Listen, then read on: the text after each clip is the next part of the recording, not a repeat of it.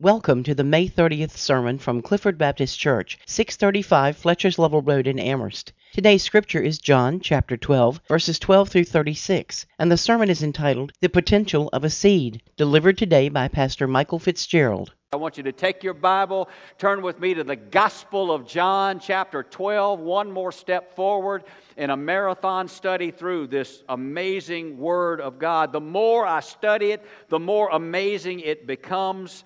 And with this sermon, as we step into chapter 12 today, we're also stepping into the final week of Jesus' life before the cross of Calvary. He enters into Jerusalem on the back of a donkey, fulfilling the prophecy of Zechariah chapter 9, verse 9.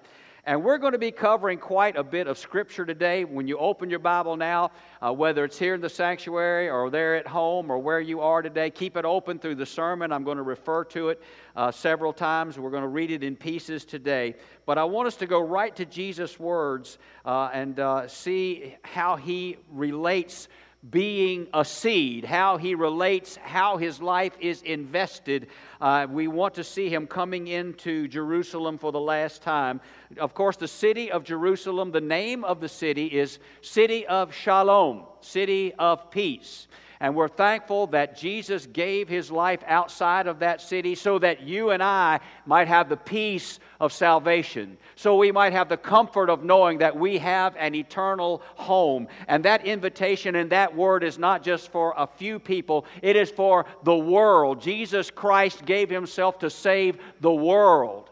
Doesn't matter what color you are, where you're from, what you've done, Jesus Christ gave himself that you and I might have life everlasting. Amen?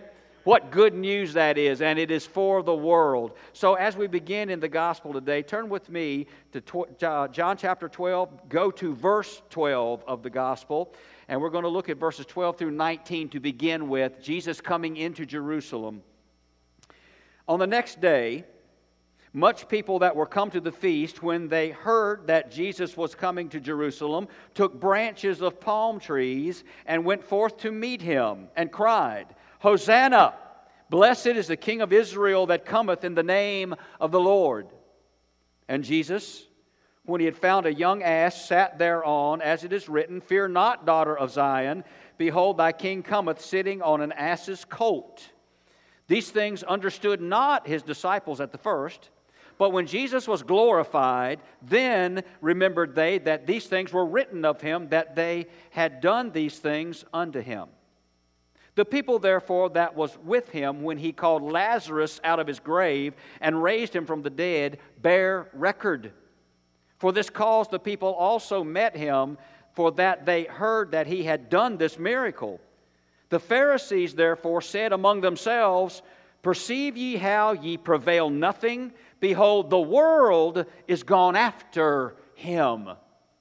Keep your Bible open. But as we consider this passage of Scripture, Palm Sunday, we call this day of Jesus' arrival in Jerusalem Palm Sunday. We celebrate that Sunday before Easter Sunday every single year. Palm Sunday, five days before his crucifixion. And in these five days, we balance how the dynamic and the personality of a crowd can change. On Palm Sunday, as we just read, we hear the joy that cannot be contained as people shout Hosanna. And yet, we also, five days later on Friday, many of the same people, not all of those, but many of those same people express an anger that cannot be silenced when they say, Crucify him. Very briefly, let me say that I believe that many of them were the same people a crowd can be stirred up and changed in a very quick manner. For example, in Matthew's gospel, you don't have to turn there, just listen. Matthew chapter uh, 27, verses 20 and 22, it says, But the chief priests and elders persuaded the multitude that they should ask Barabbas and destroy Jesus. Verse 22 Pilate said unto them, What shall I do then with Jesus, which is called Christ? They all say unto him, Let him be crucified. I believe that many in the crowd who welcomed him with a hosanna on Palm Sunday were also in the crowd stirred up by the religious leaders, and they too chanted, Crucify him. The dynamic and the personality of a multitude of people can be changed very quickly. On Palm Sunday, why is there such joy as Jesus is coming into Jerusalem? Well, I do want you to remember that his ministry is at its apex, its apex, it's at its highest point right now. People know about him. His greatest miracle on earth had been accomplished at this point. He had raised Lazarus from the dead. Remember, it was in a little community called Bethany, a mere five miles outside of Jerusalem. So here we are at the uh, at the entry point of Jerusalem, Jesus is coming in, and these people know about. Some of them have seen Lazarus and saw his resurrection, and joy surrounds this crowd as they're getting ready to welcome Jesus into the city of Jerusalem. I want you to think about this. While Bethany was five miles away from Jerusalem, Amherst Cemetery is only six miles away from us. If this past week someone had been resurrected from the dead at the Amherst Cemetery, the early service and the later service could not have contained all the people who would have been here. Amen? People were excited over the fact that Lazarus had been raised from the dead. So it was Jesus' day. He was the man of the hour. He was recognized highly, and as he enters the city of Jerusalem, people are lining the roads in the excitement of what Jesus had accomplished in his life. Just wanted to see him. Maybe they would have an opportunity to touch him, but they wanted to be there for him. And as they cry, Hosanna, it means save us or save now. If you want to write this reference down, Psalm 118, verse 25, the first two words in your English version are saved now, but the word in Hebrew is Hosanna. So they're fulfilling the prophecy of uh, Psalm 118. Their welcome is full of enthusiasm, and in fact, write this down if you're taking notes. This triumphal entry into Jerusalem on this Sunday is the biggest public celebration of Jesus' ministry in all of the Bible. The greatest celebration of Jesus as the Son of God is contained right here on Palm Sunday as we just read it. And although Scripture says nothing about it, you can be sure that the Roman government was watching Jesus coming into Jerusalem. Anytime that anyone would be proclaimed a king coming into the city, the Roman government was going to be watching them, worried about them, keeping an eye on an uprising through them. I'm sure the government was watching Jesus coming into Jerusalem. The religious leaders, those who hated Jesus because he pointed them out as fakes and phony teachers, they hated him as well. You can be sure that they were watching him coming into Jerusalem as all of this adoring multitude was surrounding him, but they hated him all the more. They devised the plan of how to stir up the crowd and how to crucify, how to murder him to get him off of the face of the earth. They sneer in John chapter 12, verse 19. The world, people from all over the world, are coming to him in adoration, and he has to be stopped. This party has to be broken up. Jesus knew in the entry into Jerusalem on this Palm Sunday, Jesus knew that the welcome would be very temporary, that the joy and the hosannas would soon fade away. These people waving palms today, many of them in five days would be waving their fists. Well, we move on in Scripture.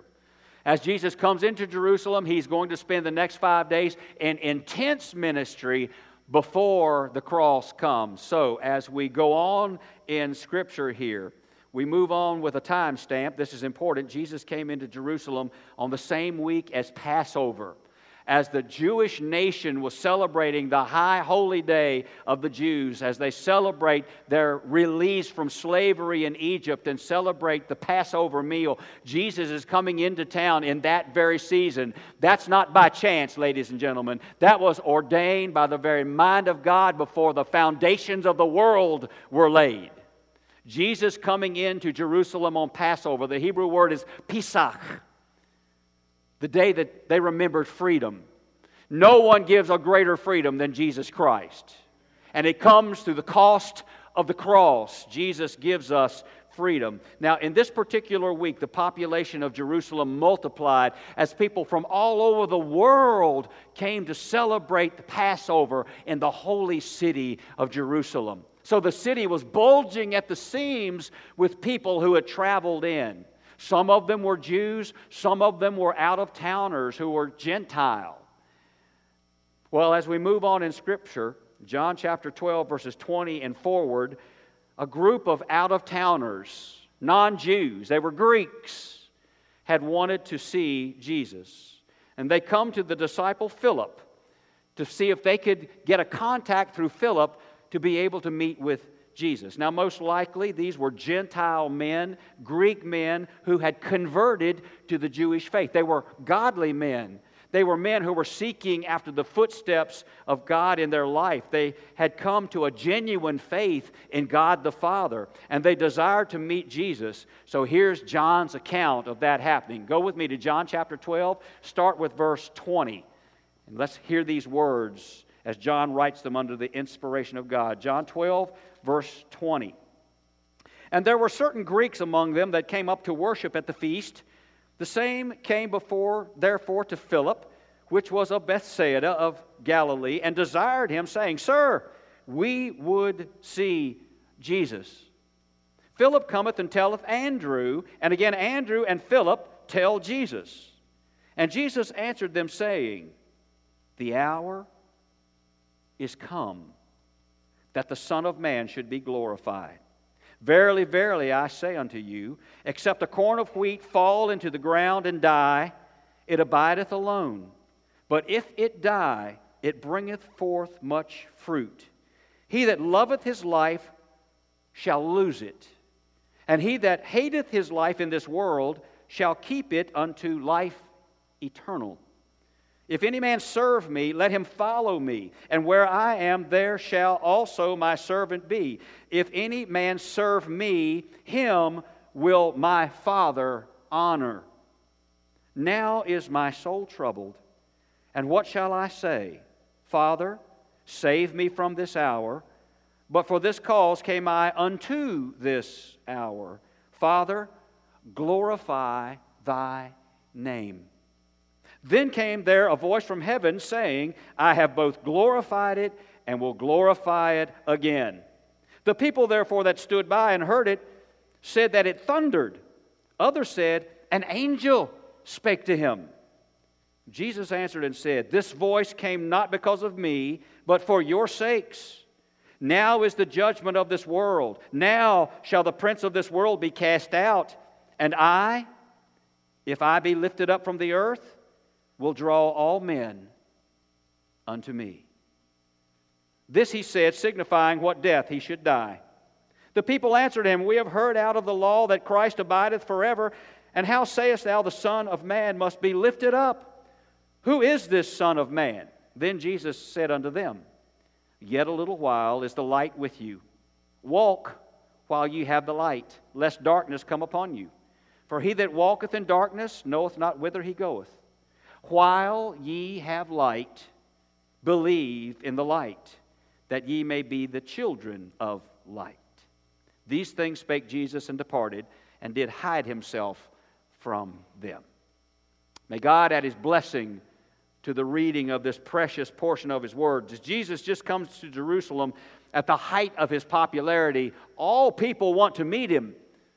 All of them would love to have had a word with him or touched his garment in some way. And a group of Greek Gentile men are seeking after God. And they want to have a discussion with Jesus. They know there's something special about him as the Son of God, as this miracle worker within this community. And the best way they know to get to Jesus is to ask a disciple of his, May we speak to him? So they approach Philip, first of all. Why Philip out of the disciples? Well, there's a reason Philip is approached. He is the one disciple who has a Greek name. This is a group of Greek men. So they perhaps found out the names of the disciples, and Philip had a Greek name, so he was the natural one to go to. But as Philip heard their request to see Jesus, he said, Hang right there. Stay where you are. Let me go up the chain of command here and see if I can get you a meeting with Jesus. So then he goes on to Andrew, another disciple. And he said, Those men over there, Andrew, those men, they want to speak to Jesus. Do you, do you think we can get that to happen? And so Philip and Andrew go as a team. And they take their request to Jesus about this group of Gentile Greek men who want to meet with him. Look at verse 23. John 12, 23. And Jesus answered them, meaning he answered Philip and Andrew as they were talking to him. The hour is come that the Son of Man should be glorified. Circle that word glorified. The hour is come that the Son of Man be glorified. This is important. The words of Jesus as he speaks in this passage are a reply to Philip and Andrew, not to the group of Greek men. Scripture does not give us an account of what he says to this group of Greek men. I believe he did meet with them. They, they wanted to see him. I believe that he came and answered that request. But we don't have uh, uh, the Scripture to give us a foundation of what he says to them. But he did see them, and I believe he did meet with them. But Jesus acknowledges to Andrew and to Philip that his coming death on the cross is imminent. The hour is come.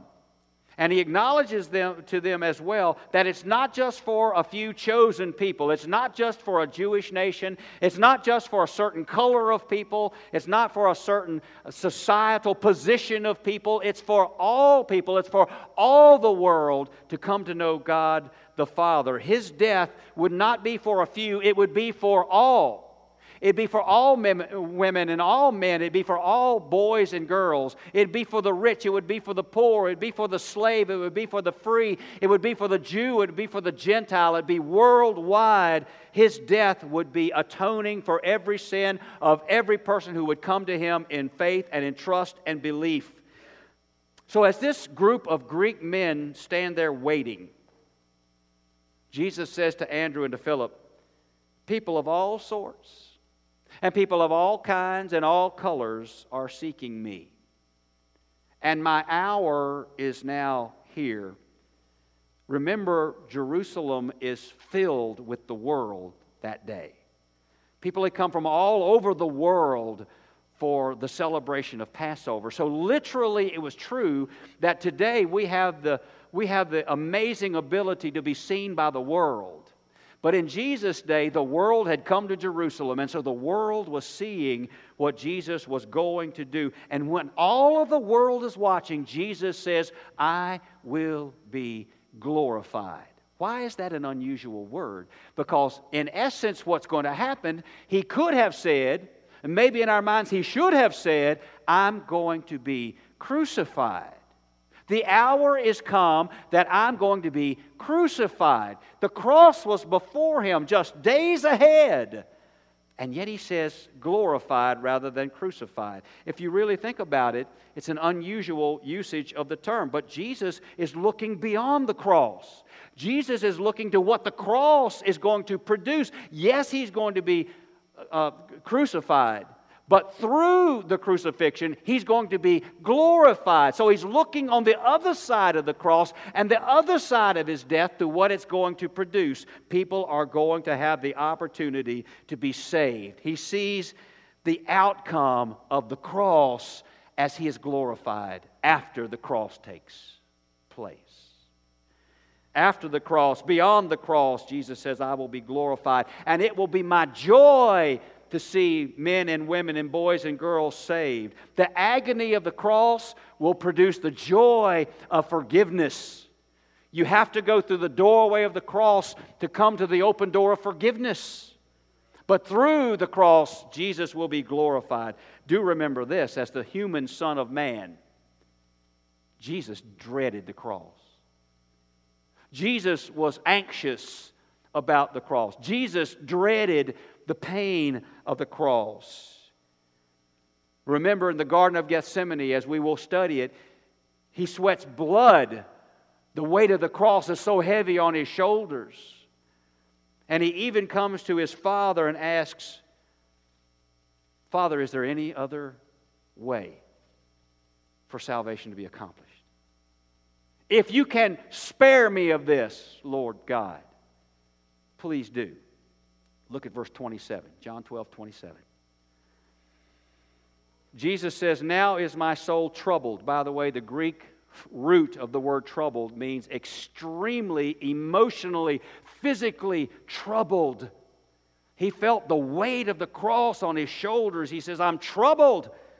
And what shall I say? Father, save me from this hour. Spare me if you can.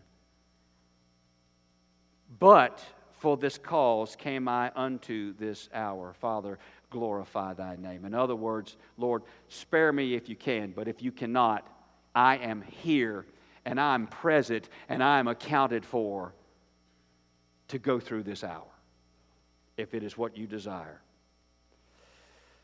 And he uses an illustration in verse 24.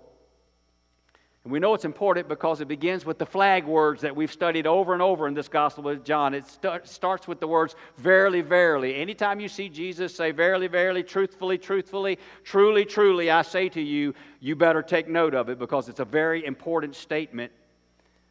He says, if you take a kernel of wheat, that seed is solitary and it is alone and it is of little usage. If you were to take that seed and use it for food, it would be just one crunch between your teeth and gone, and it wouldn't satisfy any hunger whatsoever. One little seed is alone and solitary. But if you plant that seed in the ground, it will die to its form as a seed, and a plant will flourish and grow from it so that others may be fed through the wheat of that plant. You have to invest the seed in the ground. You have to plant that seed in the proper soil so it can die to itself and grow into something bigger and greater and more productive than the seed itself could be. Here's what Jesus is saying At the cost of the cross, I am planting my life, I am investing my life and through my one individual death on the cross as the very Son of God, I can produce salvation for every person of faith in the world, from the age before me to the ages after me. I can bring salvation and forgiveness to everyone who comes to me in faith, in truth, in belief. If I were to refuse the cross, Jesus says, my solitary life would be more comfortable. I wouldn't have to face the pain. I would not have to face the agony. I would not have to face the punishment. I would not have to face the emotional drain of the trial and the fakeness of it all and being carried to the foot of the cross and erected, my feet lifted off of the ground on the old rugged cross. I wouldn't have to bear it if I would say no to the cross. But if I did that, millions upon millions, even numbering into the billions of people, would be hopelessly lost and not have one opportunity to witness God the Father in heaven. If I were to refuse the cross, billions would be hopelessly lost. So here's Jesus' decision either save myself and let billions be lost, or lose my life to the cross so I can offer salvation to every person on earth. And we know his decision. And then, and here's where it gets really important for you and for me. And then he applies that principle to us who believe him, who know him, who follow him. Look at verse 25 of John 12. This is an underliner. If you underline in your Bible, here it is. He that loveth his life shall lose it. And he that hateth his life in this world shall keep it unto life eternal. Hate here is the Greek word miseo, and it means to disregard, to lay aside your life and your needs as being entirely important. Lay aside your life so that you can look at the life of someone else with the eyes of Jesus. So you can look at the life of someone else and realize that He has a ministry for you to give them the love of Jesus Christ. So you look away from yourself to the needs of somebody else. That, in biblical terms, is hating yourself, laying aside yourself so you can see someone else. Look at others as Jesus did. He says, You know, there are people and here's his word here, his implication here. There are people who only concentrate on themselves. They're the center of their own existence. They're their own little God. I'm going to take care of me. I don't care about anybody else, anything else. I don't care where the church meets. I don't care about a biblical word. I'm going to take care of me. And Jesus says they're the center of everything they know. They are so self centered. I'll build a mansion to house me. I'll save up every penny that I've ever made so I can spend it on me. I'll stockpile all the food I can in my pantry, in my storehouse, so I can take care of me. I'll only look after my comfort. I will live only for my well being. I will only think about my pleasure and taking care of myself. Life is about me and me alone. I want my way. Forget everybody else. I want my way. And Jesus says, You enjoy that life for now. Because one day, and that day will come very soon, you will lose it. You better enjoy that life now because it's the best you'll ever have for all eternity. You will lose it. And it will never be restored to you again. Enjoy it now because it will dissolve away. On the other hand, praise God, there's on the other hand. There are people who say, Lord God, through Jesus Christ as my Savior, I will live for you. I will look away from myself and I will live for you. And when the circumstances demand it, I will live sacrificially for you. Help me, Lord, look beyond myself. Help me see that the world is bigger than my little sphere in it. Help me see others. Help me see needs. Help me see where I can be a minister, where I can give my talents to help someone else. Help me not be so self centered that I miss reaching out to someone else. It might be a child around your table. It might be a spouse, it might be a family member, it might be a friend at work, it might be someone crossing the path of your life. Help me see them, Lord. Help me live the model of Jesus, who gave himself who said, I want to be invested so the world can be saved. Lord, help me live with the attitude that I want to invest myself so someone else in the world can know you, can feel your love, can be provided for through your grace. Lord, plant my life, invest my life so I'm productive.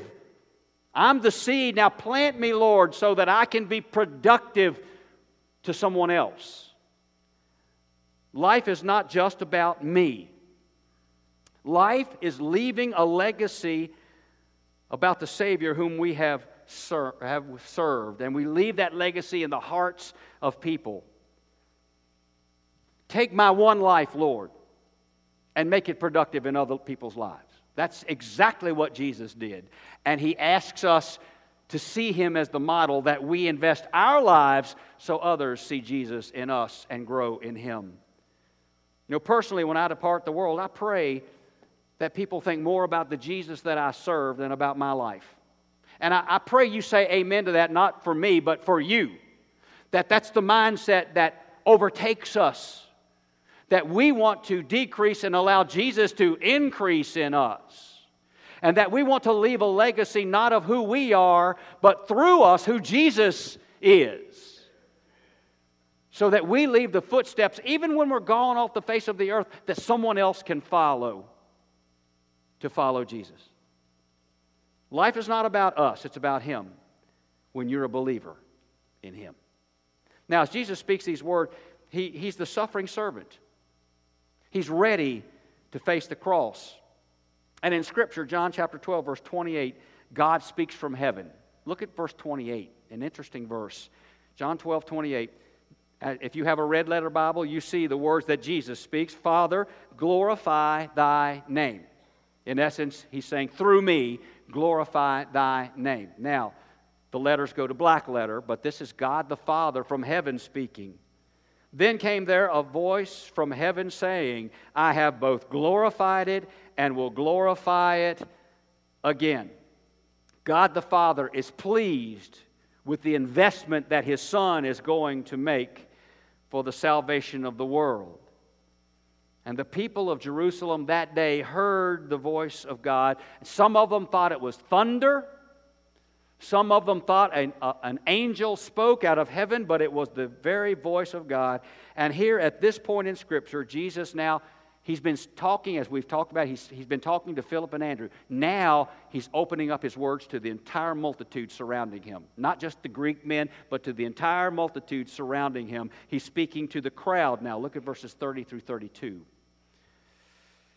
Jesus answered and said, This voice came not because of me but for your sakes.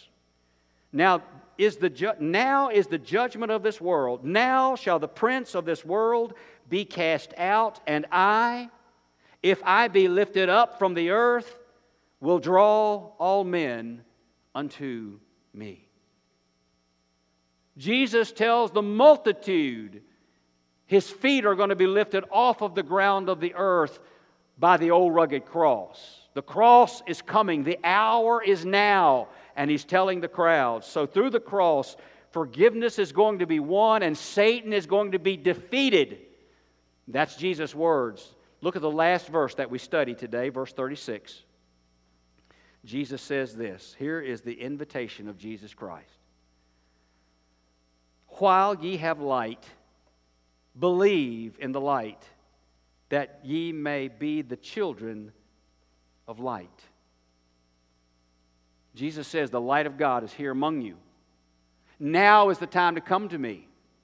Now is the time to profess me as Lord and God and Savior.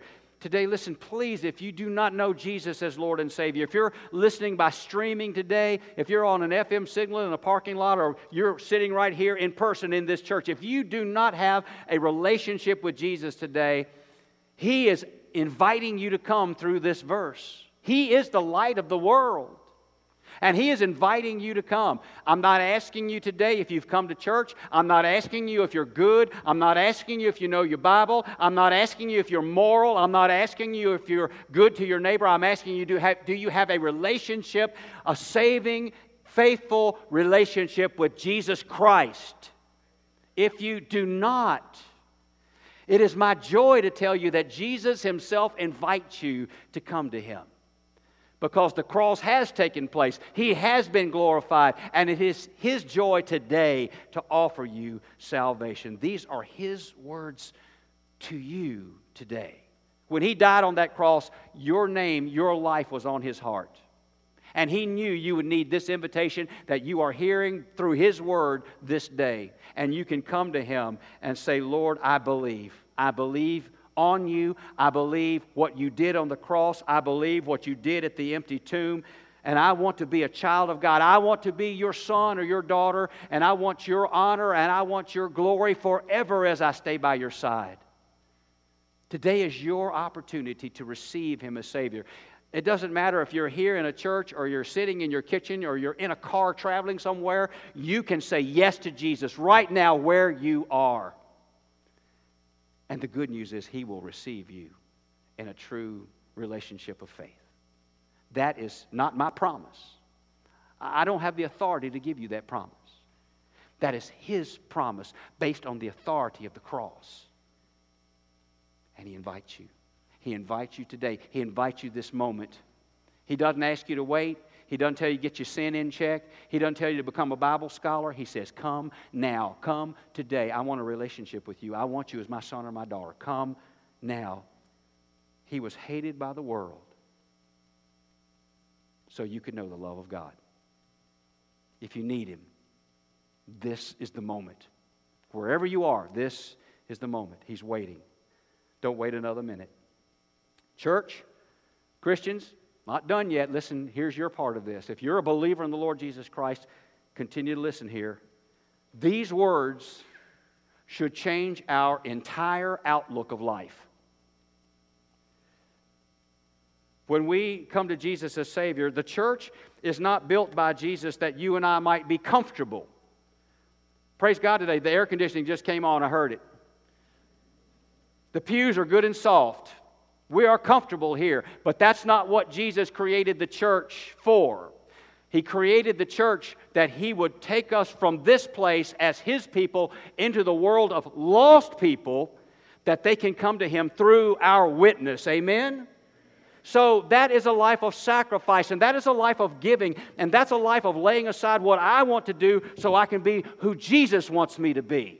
And how I am to serve Him and invest my life and plant my life that He can make pr- produce something productive through me and from me. The church directs us to look beyond our needs and see the needs of a world hurting and lost and hell bound. We are to feed the hungry. We are to support the missionary. We are to be open if he calls us to go, to go. We are to reach the fatherless. We're to help the hurting.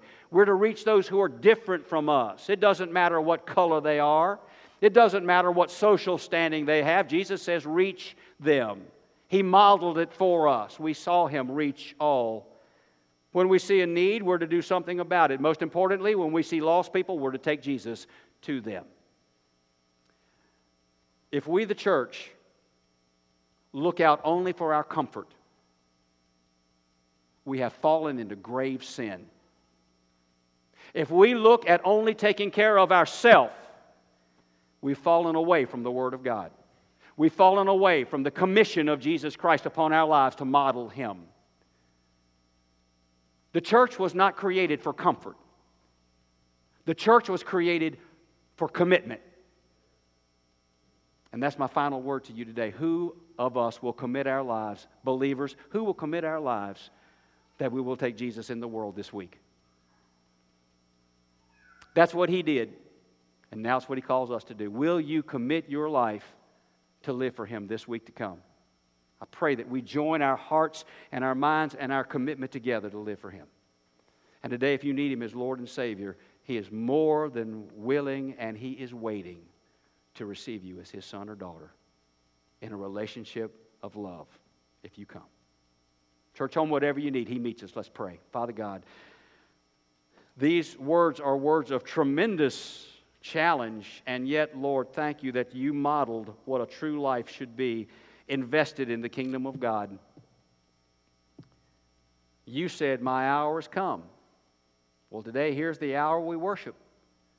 And this is the hour that we come and say, Lord, we are committed to serve the Jesus who gave his life that we might be saved. Help us, Lord. Take us into the world. Show us the opportunities and the appointments that we have this week to share the love of Christ. Bless this church, I pray, Father. Help us not simply look at ourselves, help us look outside of ourselves to the glory of Jesus Christ for others. Bless that one who needs you. May he or she come. Bless us as we worship together and as we commit our lives to you in Jesus' name.